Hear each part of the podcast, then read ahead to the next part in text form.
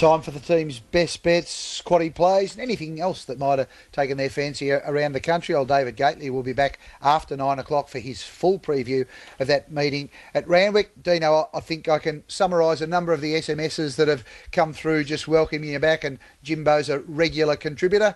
Jimbo, put it in simple words. Welcome back, great man Dino. So SMS is full of love for you, Dino, and full of pleasure that you're back, hopefully guiding us through these meetings with plenty of winners. How do you wrap up Kensington Stakes Day? Yes, we'll see how we go today, Warren. Um, I'm hoping to start with a, a, winner, and that's race one, number three, River Ribble is my best. Uh, the best value uh, for me was uh, it's diminished a little bit, but race four, number 11, Freedom Escape. I think each way odds, I think he'll run very well. Uh, with regard to the quaddy, the first leg, 2 4 1 3. The second leg, numbers 6 2 and 3. The third leg, 1 9 8 and 16. And the last leg, 12 7 15 and 17. Anything around the country that's taken your fancy today?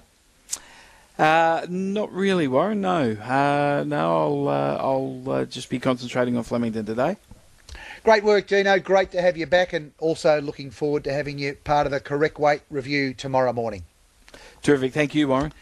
Dino back on the Saturday panel and on Sundays. Great to have him back. Great to have David Gately as part of the Saturday panel. Also, Gator, how do you wrap up Flemington? Yeah, my best race seven, number six, Rose Quartz.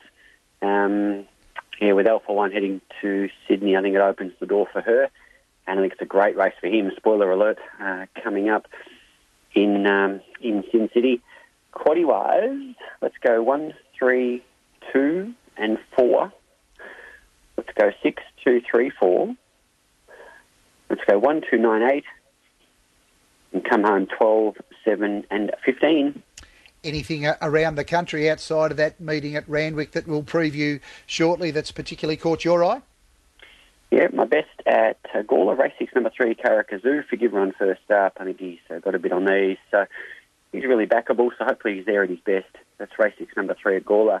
Eagle Farm. I've gone race six, number one, Bartholomew Diaz as our best there, and uh, my ears did prick up uh, when Mark mentioned Chase and Artie.